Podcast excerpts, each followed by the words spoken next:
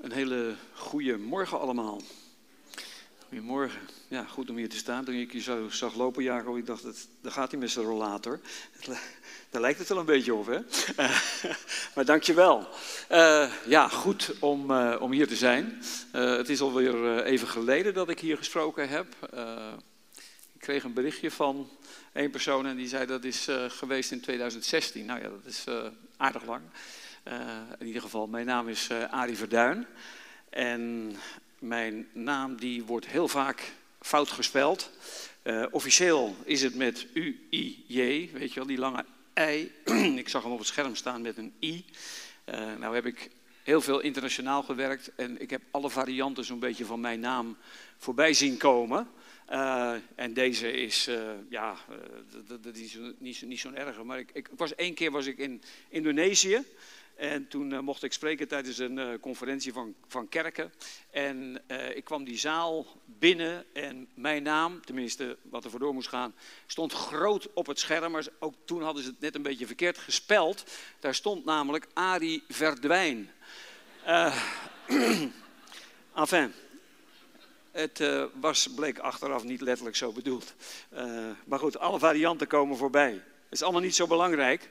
Uh, maar uh, wat ik wel graag wil doen, dat is uh, groeten overbrengen van de gemeente in Venendaal. Uw zustergemeente, de Baptistengemeente in Venendaal. En ook daar wordt het woord geopend en dat gaan wij ook doen, want daar draait het uiteindelijk om. En ik wil graag met u lezen uit dat eerste Bijbelboek. Lekker makkelijk om op te zoeken. En dan gaan we lezen uit hoofdstuk 32. Jacob, nou heb ik daar een glaasje. Oh, kijk, hier staan ook allemaal waterglaasjes. Kijk. Genesis 32, kunt u het even opzoeken.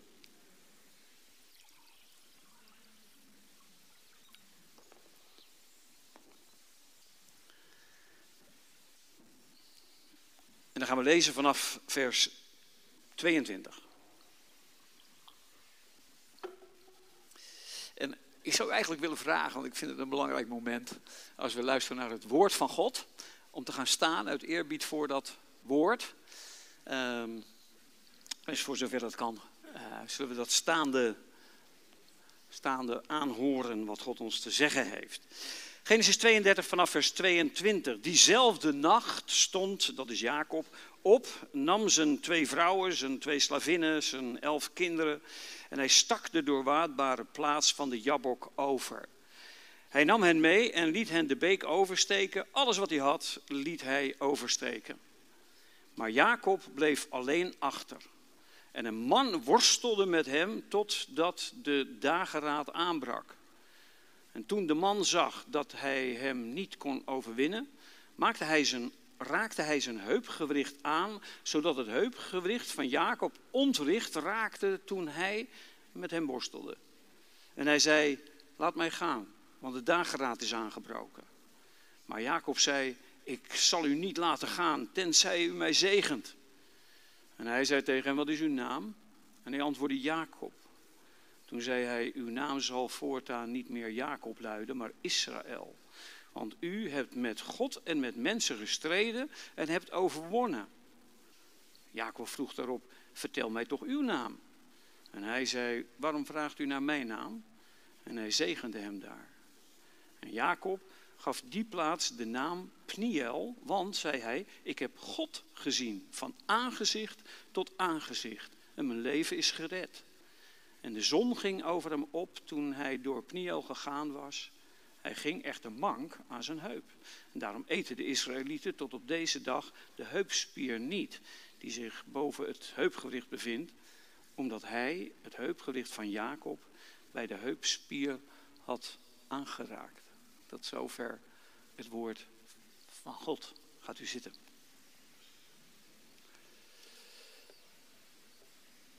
Het uh, valt tegenwoordig niet zo mee voor ja, veel jongelui om een beroep te kiezen. Ik weet niet, misschien zijn er hier die in die fase zitten. Dat je ja, moet gaan bepalen welke richting je kiest. dat is tegenwoordig niet zo, zo makkelijk meer. Vroeger was dat een beetje simpeler. Hè? Je vader was schoenmaker, jij werd schoenmaker. Je vader was leraar, jij werd leraar. Uh, je vader was arts, uiteraard werd jij arts. Eh, je moeder, ja goed, voor vrouwen ging dat eh, een beetje anders. Dat was allemaal gewoon helder. Eh, die waren thuis enzovoort, vroeger tijden. Maar het was helder. Het was uitgestippeld.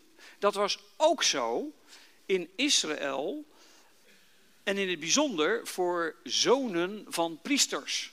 Als je vader priester werd, was, dan werd jij automatisch ook priester. Daar hoefde je niet over na te denken. Pa, priester, ik, priester. Zo simpel was het. Tenzij, en daar komt hij, tenzij je een gebrek had. Als een zoon van een priester een handicap had, dan mocht hij geen priesterdienst doen. En dan gebruik ik het woord handicap en daarvoor gebrek. Maar uh, ik, ik, moet je zeggen, als je dan leest, dat staat allemaal in Leviticus 21, uh, wat, wat dat dan allemaal is, wat het priesterschap uitsluit, dan gaat het over ja, dingen die zouden wij geen handicap noemen. Ik bedoel, bij handicap dan denk je aan blind en dan snap je dat. Dan kun je geen priesterdienst doen, want je zou je branden bij het vuur. Maar het gaat zelfs over een vlek op je oog. Of uh, een beetje uitslag op je huid. Dat disqualificeerde je voor het priesterschap. Een vertaling heeft zelfs een aparte neus. Uh, nou heb ik ooit al eens over ja, Leviticus 21, over al die elementen die je uitsluiten voor het priesterschap gesproken in, in Afrika met een Afrikaanse tolk naast mij. En toen dacht ik wel even van wat is nou de normale neus? Hij had een hele andere neus als ik. En, en, uh, maar, als je dat leest, en dus de, de, de rabbijnen hebben er 148 uitsluitende gebreken van gemaakt. Dan zit je je af te vragen, ja, wat voor kleinigheid eh, kan je uitsluiten van het priesterschap? Je disqualificeren daarvan.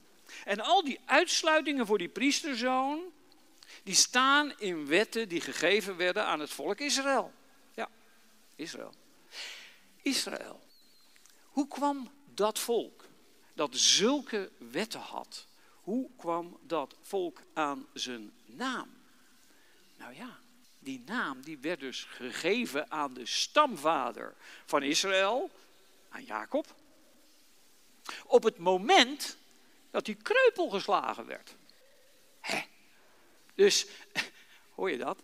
Uh, dat betekent dus dat in het volk dat de naam draagt van een kreupele, kon een kreupele priesterzoon geen priesterdienst doen.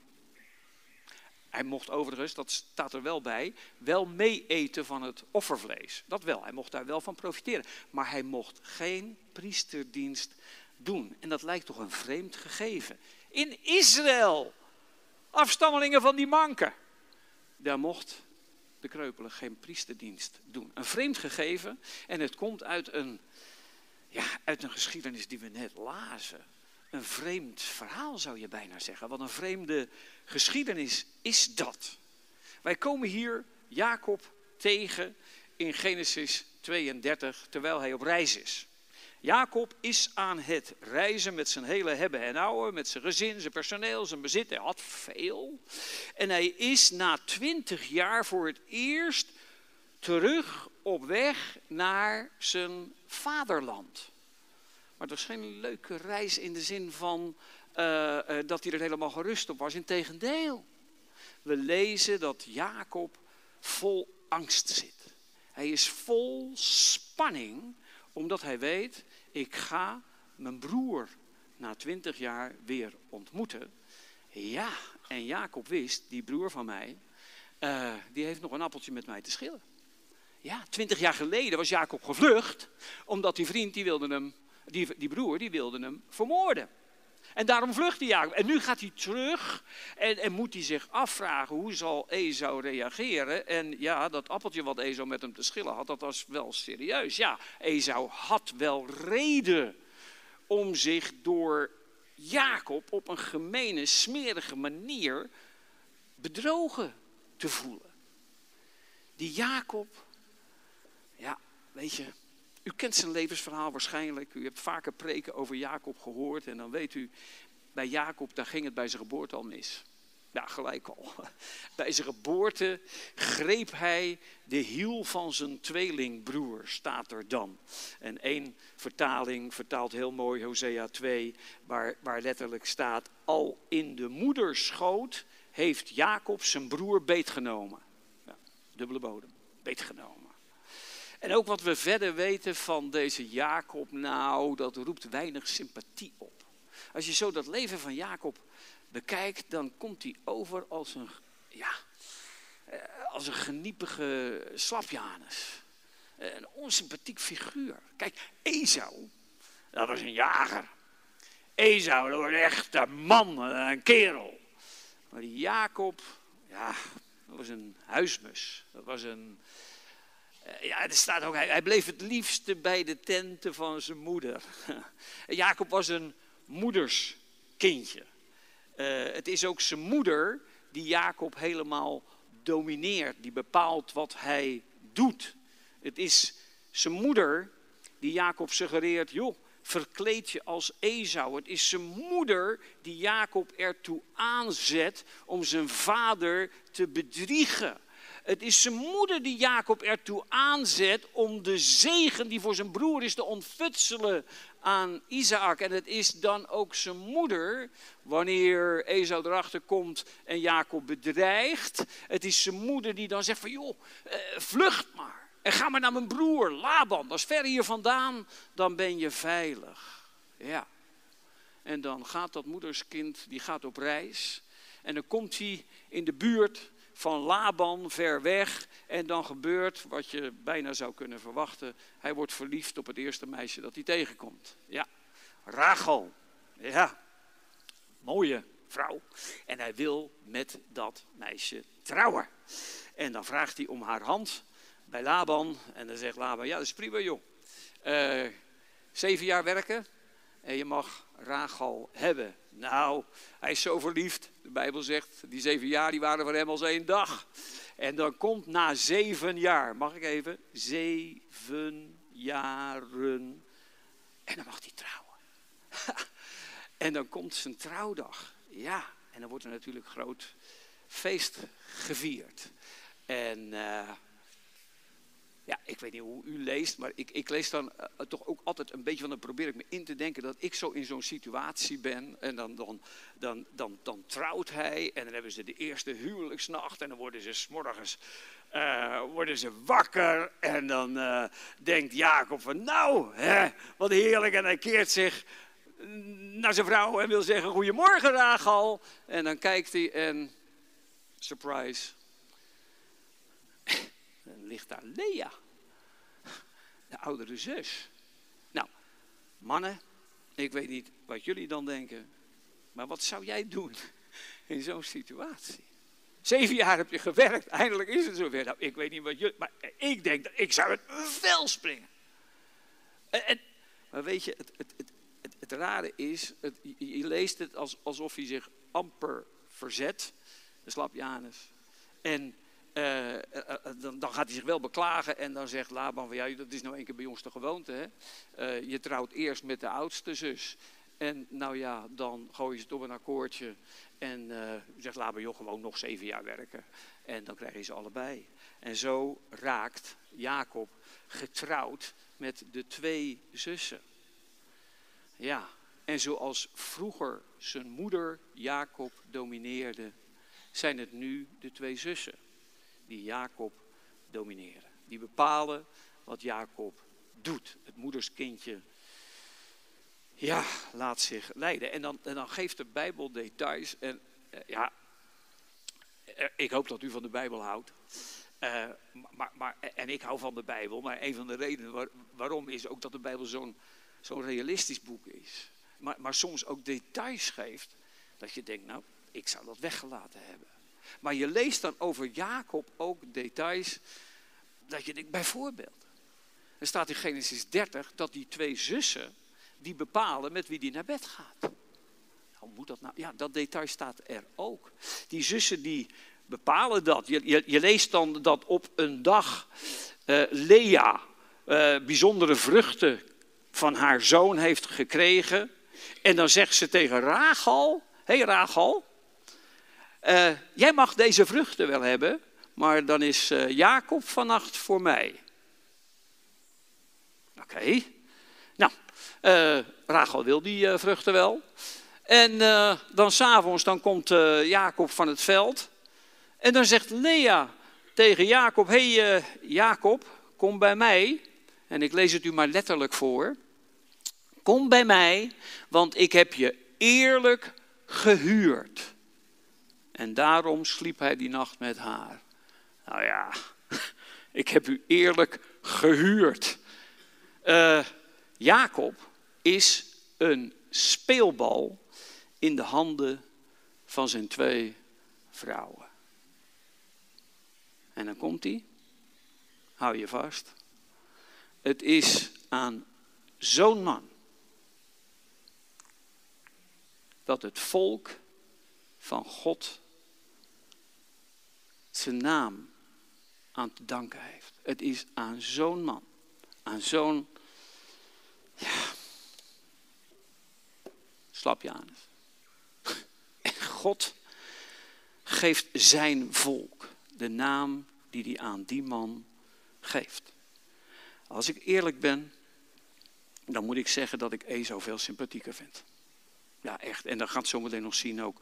Uh, maar, maar uh, weet je, als ik God was, ja, mag je dat denken? Ja, dat denk ik wel eens. Dan, dat, dan, dan denk ik van, ik zou nooit, nooit Jacob gekozen hebben. Nee, ik zou Esau gekozen hebben. Dat was tenminste een echte kerel. Hè? En, en dan kiest God Jacob. Maar het rare is dat er ook iets hoopvols in zit. Er zit ook iets hoopvols in het feit dat God een man kiest, nou waar je grote vraagtekens bij kan zetten. Maar misschien heb jij die ook wel bij jezelf. En ik heb ze zeker bij mezelf. God kan zelfs mannen en vrouwen, mannen gebruiken die niet zo stoer en sterk zijn als Esau. Nou, terug naar het hoofdstuk. Terug naar het hoofdstuk. We zeiden, Jacob is op reis. En hij weet, ik kom steeds dichter bij mijn vaderland. Ik kom steeds dichter bij het moment dat ik Esau zal ontmoeten. En dan hoort hij dat Esau zich in zijn richting beweegt. En dan krijgt hij het Spaans benauwd. Uh, Genesis 32 zegt het, angstzweet brak hem uit. Oeh, wat kan hij verwachten? Hij zal me vermoorden. Letterlijk zegt hij dan, hij zal ons allemaal doden. En dan gaat Jacob denken, wat moet ik hiermee? En dan denkt hij, ja wacht. En we hebben hem al eerder uh, kunnen leren kennen als, als een ritselaar. En hier begint hij ook te ritselen en te, ritselen en te regelen. En wat, wat doet hij dan? Dan stuurt hij zijn knechten met geschenken voor zich uit naar Esau. En zegt hij, eh, geef dat maar aan Esau. En zo hoopt hij Esau als het ware om te kopen. Hij hoopt zo Esau gunstig te stemmen. Ja, maar ja, die dag dat hij Esau zal ontmoeten komt steeds naderbij. En wat we dan lezen, wat wij net gelezen hebben, dat is over de nacht voor de dag dat hij weet, nu is het onuitwijkbaar. Nu zal ik Esau zien. En opnieuw grijpt de angst hem naar de keel. En dan is Jacob alleen. Iedereen is het beekje overgegaan, maar hij is alleen in die nacht en natuurlijk kan hij niet slapen. Nee, klam van het zweet, schuld, schaamte, angst. Uh, hij kan niet slapen. En, nou ja, even tussendoor, heb jij ook wel eens slapeloze nachten? Heb je ook wel eens dat je, dat je, dat je niet kunt slapen omdat je, omdat je weet, ik ga die of die ontmoeten. Of ik kom in die of die lastige, ingewikkelde, moeilijke situatie. En misschien heb je er zelfs wel schuld aan. Uh, uh, dat je denkt, daarom zal het waarschijnlijk niet goed gaan. Nou, bij Jacob is dat natuurlijk in extreme mate zo. En als hij dan zo die innerlijke strijd heeft, dan plotseling is er een man in het duister. En die begint met hem te vechten. Nou ja, hij was alleen.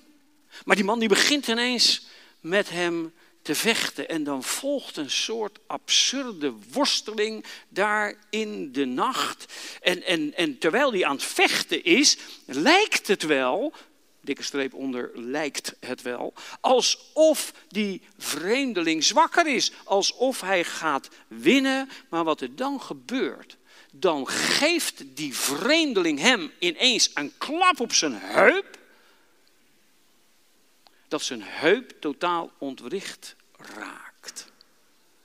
En dan blijkt die vreemdeling zo'n kracht te hebben dat hij dat kan doen. En het is door die slag dat Jacob ineens begint te begrijpen. Ja, maar wacht eens. Dit, dit is niet zomaar iemand met wie ik aan het vechten ben.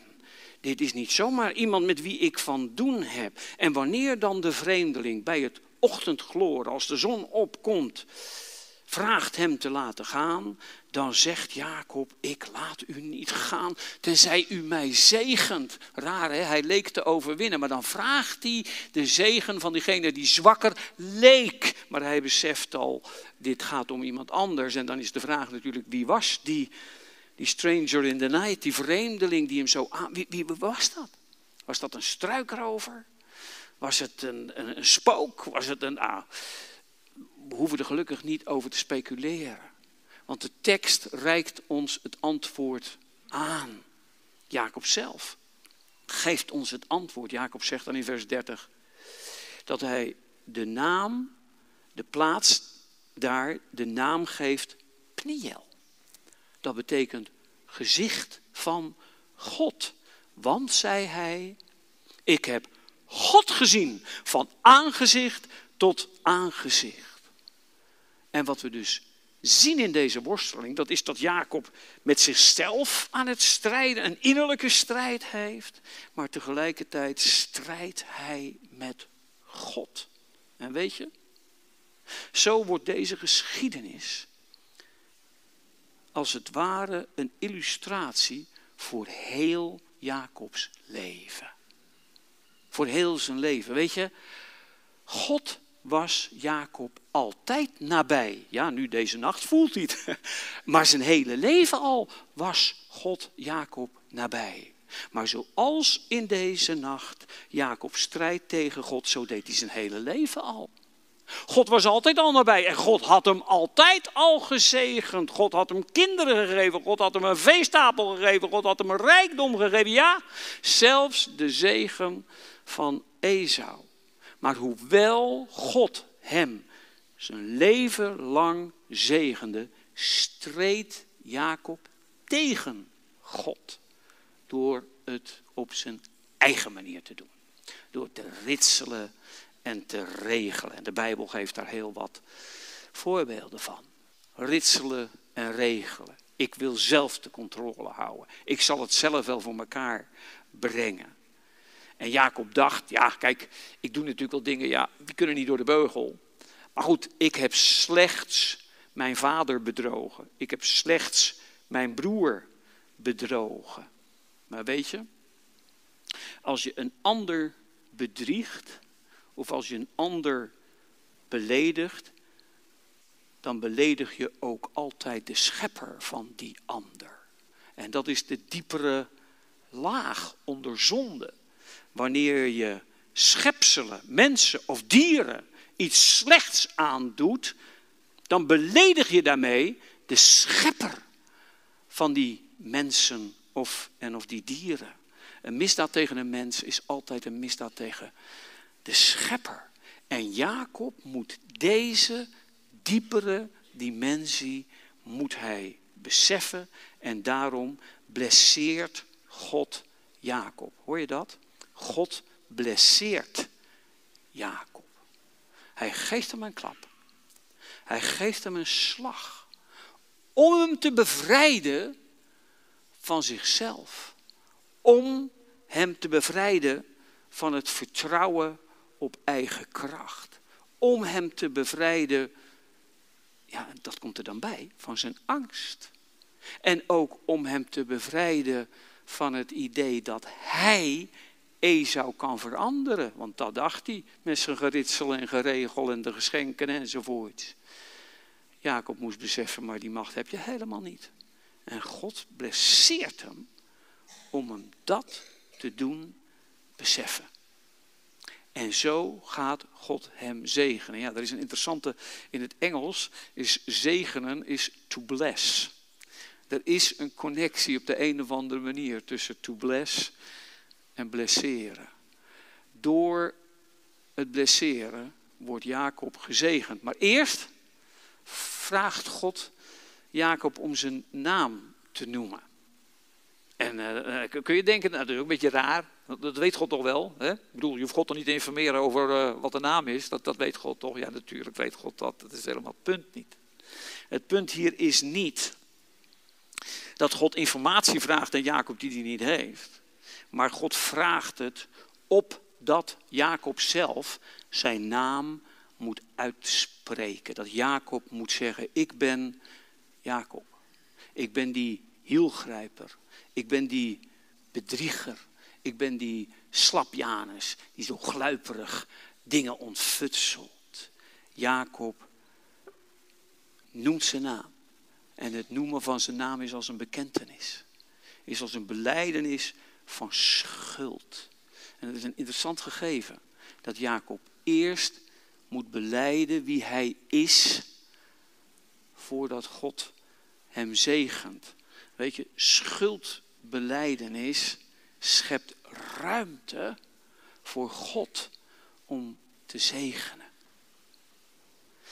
Als Jacob dat gedaan heeft, dan geeft God hem de naam Israël, want, staat er dan, u hebt met God en met mensen gestreden en u hebt overwonnen. Hè? Wacht. U hebt met God en mensen gestreden en u hebt overwonnen. Ja, dat staat er echt, maar dat klopt toch niet? Want hij had toch juist, ik bedoel, hij is mank geslagen. Hij is mank geslagen. Hij heeft toch niet gewonnen. Maar weet je, hier zit een heel fundamenteel Bijbels principe. Juist doordat hij zich moest overgeven aan God, heeft hij overwonnen. En weet je, dat is in zekere zin de kern van het hele christenleven. Het is de kern van een overwinningsleven. Wij willen allemaal een overwinningsleven, toch? Ja, natuurlijk. Goed zo. Maar de kern van het overwinningsleven is volledige overgave aan je schepper. Is volledige overgave aan je schepper. Daarom kon Paulus later zeggen, als ik zwak ben, als ik zwak ben, nou dan ben ik machtig. Dan is hij machtig in mij. De kern van het overwinningsleven is volledige overgave aan je schepper. En dan, voordat de vreemdeling vertrekt, geeft hij Jacob zijn zegen. En dan staat er, en Jacob gaf aan die plaats de naam Pniel, want ik heb God gezien van aangezicht tot aangezicht. Pniel, dat is een samentrekking van Pana en El, van gezicht en God. En weet je, dat woord gezicht, dat speelt een sleutelrol in, in deze hele geschiedenis. Ook aan hetgeen er vooraf gaat en, en wat volgt. Het woord gezicht, hou dat even vast. Pana. En dan Panael, gezicht van God. Het woord speelt een, een, een, een sleutel en ik zal het illustreren in een tekst net voor het gedeelte dat wij gelezen hebben, in vers 20. Daar komt het woord steeds terug. En ik ga het u letterlijk voorlezen, zoals het staat in de grondtekst. Moet u maar luisteren, het klinkt voor geen meter in het Nederlands. Maar ik wil eventjes onderstrepen hoezeer dat gezicht eh, bepalend is. In vers 20, daar staat letterlijk dat, dat, dat Jacob zegt... Laat ik Esaus gezicht gunstig stemmen met het geschenk dat voor mijn gezicht uitgaat. Daarna zal ik zijn gezicht zien. Misschien zal hij dan mijn gezicht accepteren. En zo ging het geschenk voor zijn gezicht uit. En we hebben hier Jacob die geobsedeerd is door angst voor het moment dat hij die sterke, bedrogen Esau zal zien, hij is zo zeer geobsedeerd door angst dat je je kunt voorstellen dat hij nachtmerries heeft gehad en dat in die nachtmerries dat gezicht van Esau verscheen.